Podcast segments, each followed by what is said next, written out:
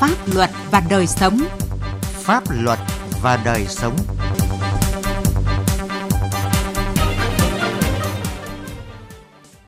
Thưa quý vị và các bạn, chương trình Pháp luật và đời sống hôm nay có những nội dung chính sau đây.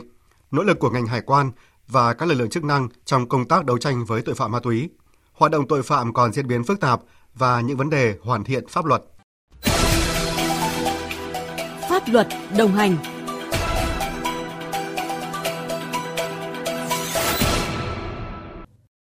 quý vị, thưa các bạn, từ đầu năm đến nay, tình hình tội phạm ma túy trên các tuyến địa bàn trọng điểm của nước ta vẫn tiếp tục diễn biến phức tạp, đặt ra nhiều thách thức khó khăn cho công tác phòng ngừa đấu tranh.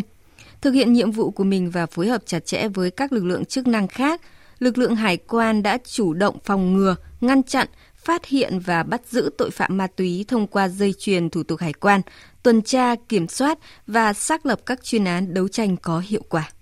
Trong bối cảnh dịch bệnh COVID-19 diễn biến phức tạp, các cửa khẩu, đường mòn, lối mở được lực lượng chức năng kiểm soát chặt chẽ nên tình hình buôn lậu ma túy qua tuyến đường bộ đã được hạn chế phần nào. Tuy nhiên, các đối tượng phạm tội lợi dụng tuyến đường biển để mua bán, vận chuyển trái phép ma túy với khối lượng lớn từ nước ngoài về Việt Nam, quá cảnh Việt Nam và từ Việt Nam đi nước thứ ba. Đặc biệt trên tuyến hàng không, các đối tượng đã lợi dụng hình thức chuyển phát nhanh và ký gửi hàng hóa qua biếu phi mậu dịch bằng tuyến đường hàng không để gửi hàng hóa có ngụy trang, cất giấu ma túy rất tinh vi từ các nước châu Âu về Việt Nam và đi các nước tiêu thụ. Nhiều phương thức thủ đoạn tinh vi, phức tạp, hiện đại, đa dạng, địa bàn hoạt động của tội phạm linh hoạt, sự xuất hiện của những loại ma túy mới thực sự là khó khăn thách thức đối với lực lượng chức năng.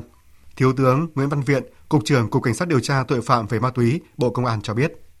Nếu như trước đây là ma túy truyền thống như thuốc viện, heroin thì à, chúng ta cũng à, xác định là rất là rõ. Nhưng hiện nay ma túy tổng hợp đây là dùng các chất hóa học và do các đối tượng có thể là một là theo công thức hóa học, hai là qua trên mạng và tạo ra những cái chất mà có thể nói liên tục với những chất mới. Những cái chất này thì chung nhất nó là ma túy tổng hợp, nó là cái chất mà đã vào cơ thể là sẽ gây ra những tác hại.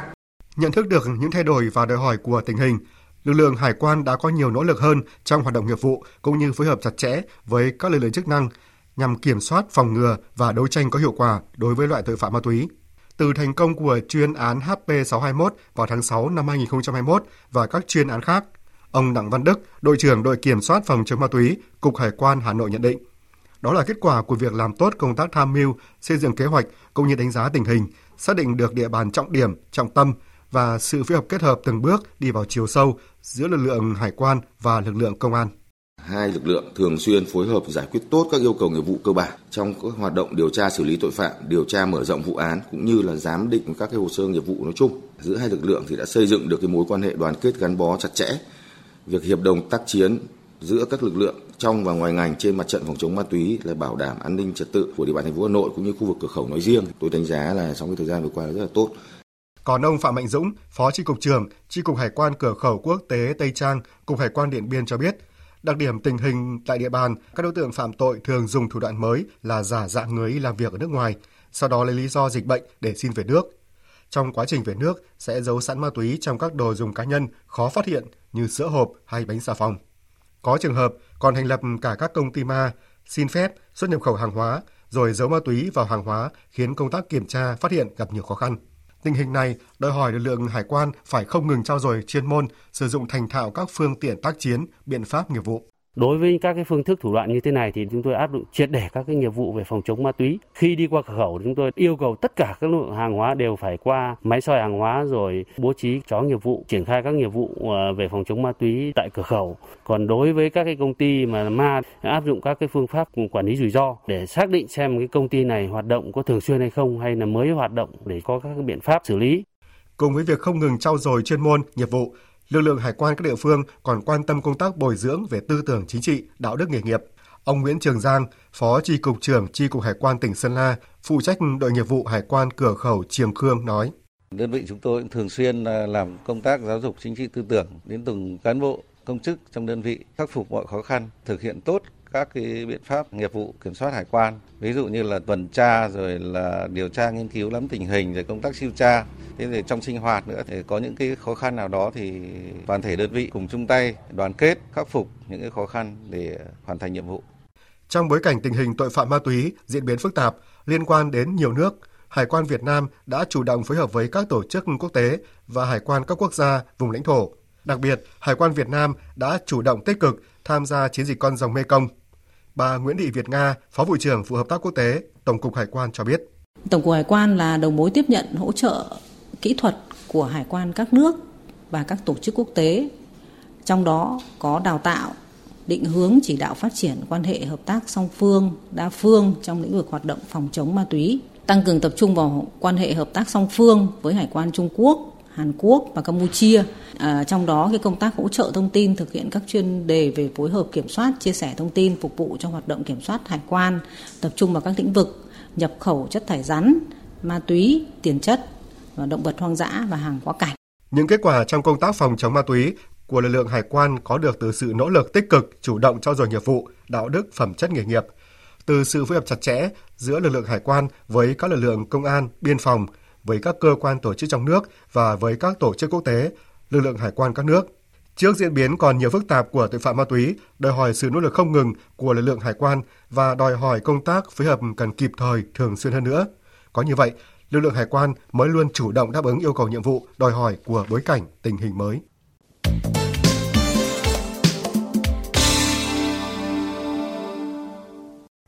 Thưa quý vị và các bạn, hoạt động tội phạm còn diễn biến phức tạp là nhận định được nêu ra trong hội thảo khoa học công tác phòng ngừa tội phạm trong giai đoạn hiện nay. Từ thực tế này đòi hỏi trong tổ chức thực hiện và hoàn thiện pháp luật cần thay đổi theo hướng nào? Bài viết sau sẽ đề cập cụ thể. Từ đầu năm đến nay, toàn quốc xảy ra hơn 34.000 vụ phạm tội về trật tự xã hội, giảm hơn 11% so với cùng kỳ. Tuy nhiên, hoạt động tội phạm còn diễn biến phức tạp, số vụ rất nghiêm trọng và đặc biệt nghiêm trọng tăng hơn 15% so với cùng kỳ. Nhóm tội phạm mang tính bạo lực cao xảy ra nhiều, đặc biệt ở lứa tuổi thanh thiếu niên.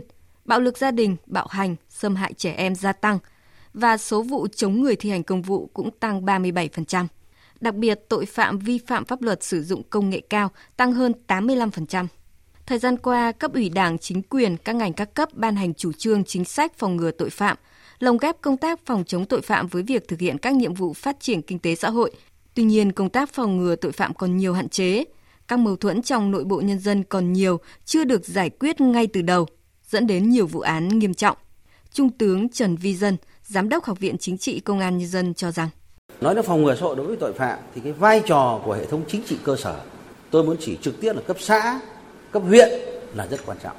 Nhưng mà chúng ta nhìn vào hệ thống chính trị cơ sở cấp xã hiện nay của chúng ta thì chúng ta thấy rằng đây cũng là một thách thức hết sức là lớn. Vừa rồi chúng ta tăng cường công an chính quy về xã thì đã nâng cao hơn cái hiệu quả năng lực hoạt động trong lĩnh vực phòng chống tội phạm của hệ thống chính trị cơ sở. Nhưng tuy nhiên ấy, đây là vấn đề trong thời gian tới cũng cần tiếp tục nhiều hơn. Bên cạnh đó, một trong những nguyên nhân dẫn đến phòng ngừa tội phạm đạt kết quả chưa cao là do công tác phòng ngừa nghiệp vụ chưa có chiều sâu, nhất là quản lý đối tượng nhiều nơi thiếu chặt chẽ. Nhiều đối tượng khi bị cơ quan chức năng bắt về hành vi phạm tội nhưng lực lượng ở cơ sở không nắm được. Đặc biệt hệ thống văn bản quy phạm pháp luật, các cơ chế chính sách quản lý kinh tế xã hội còn nhiều bất cập, chưa đồng bộ, còn có những kẽ hở để tội phạm lợi dụng hoạt động, ảnh hưởng tiêu cực đến công tác phòng ngừa tội phạm. Trung tướng Nguyễn Ngọc Anh, nguyên cục trưởng Cục Pháp chế Bộ Công an kiến nghị. Đề nghị xây dựng luật về phòng ngừa tội phạm. Đây là một đạo luật sẽ nêu rõ được thế nào là phòng ngừa tội phạm, phạm vi, đối tượng, mục đích, đặc điểm, nguyên tắc, chủ thể, quan hệ phối hợp giữa các chủ thể trong phòng ngừa tội phạm và điều đặc biệt là ban hành một hệ thống các biểu mẫu thống kê để chúng ta kiểm soát tội phạm trên quy mô toàn lãnh thổ, trên quy mô từng tỉnh, từng vùng, từng miền để đo lường được sự tăng giảm. Chúng ta sẽ tính được trị tương đối, trị tuyệt đối, tần suất xuất hiện của từng loại tội phạm trong 314 tội danh của Bộ luật hình sự. Lúc đó thì chúng ta mới có cái chính sách để phù hợp trong cái phòng ngừa.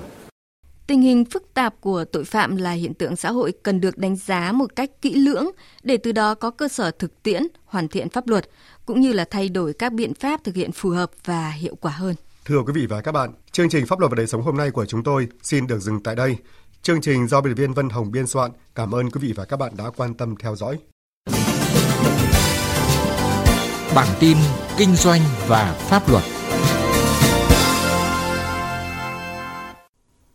Xin kính chào quý vị và các bạn. Quý vị và các bạn đang theo dõi chương trình Kinh doanh và Pháp luật được thực hiện trong khuôn khổ chương trình hỗ trợ pháp lý liên ngành dành cho doanh nghiệp nhỏ và vừa giai đoạn 2021-2025 do Bộ Tư pháp chủ trì, Đài Tiếng Nói Việt Nam và công ty Alo Media phối hợp thực hiện với sự hỗ trợ của Tổng công ty khí Việt Nam PVGas. Thưa quý vị và các bạn, dịch COVID-19 khiến đứt gãy các chuỗi sản xuất thương mại, làm hạn chế sự di chuyển các nguồn lực dẫn tới sự khó khăn của hàng loạt doanh nghiệp khởi nghiệp sáng tạo còn non trẻ và dễ bị tổn thương, gây ra những tác động tiêu cực đến hệ sinh thái khởi nghiệp sáng tạo. Trên thực tế, có những doanh nghiệp đã gọi được vốn đầu tư, đã được hỗ trợ về nguồn nhân lực cũng như cố vấn pháp lý nhưng vẫn thất bại. Vậy nguyên nhân nào khiến các startup này không thể đi tiếp và phát triển? Đâu là sự hỗ trợ cần có để giúp các doanh nghiệp khởi nghiệp sáng tạo ở Việt Nam vượt qua giai đoạn khó khăn, có thể thích ứng, tồn tại và phát triển trong trạng thái bình thường mới? Xung quanh vấn đề này, chương trình Kinh doanh và Pháp luật hôm nay sẽ có cuộc trao đổi với ông Nguyễn Hoa Cương, Phó Viện trưởng Viện Nghiên cứu Quản lý Kinh tế Trung ương, nguyên Giám đốc Trung tâm Đổi mới sáng tạo Quốc gia, Bộ Khoa học và Đầu tư để giúp quý vị và các bạn hiểu rõ. Kính mời quý vị và các bạn cùng chú ý theo dõi. Vâng, xin chào ông Nguyễn Hoa Cường Thưa ông, thực tế đã có không ít doanh nghiệp đã được rót vốn, đã ứng dụng công nghệ và đã được hỗ trợ về mặt pháp lý nhưng vẫn thất bại. Vậy thì nguyên nhân vì sao theo ông ạ? Các cái quỹ đầu tư hay là các ngân hàng đầu tư thì đều nói rằng là chúng tôi lại rất là gặp rất nhiều khó khăn trong việc là tìm dự án tốt tìm doanh nghiệp tốt trong khi bản thân chúng tôi lại lại có rất là nhiều quỹ vốn đầu tư. Cái vấn đề thứ hai là câu chuyện về công nghệ. Tôi biết rằng là có rất là nhiều các nhà khoa học của chúng ta thì luôn luôn có cái tự hào rằng là đã, đã nghiên cứu được ờ, rất là nhiều các cái công nghệ có rất nhiều bằng phát minh sáng chế.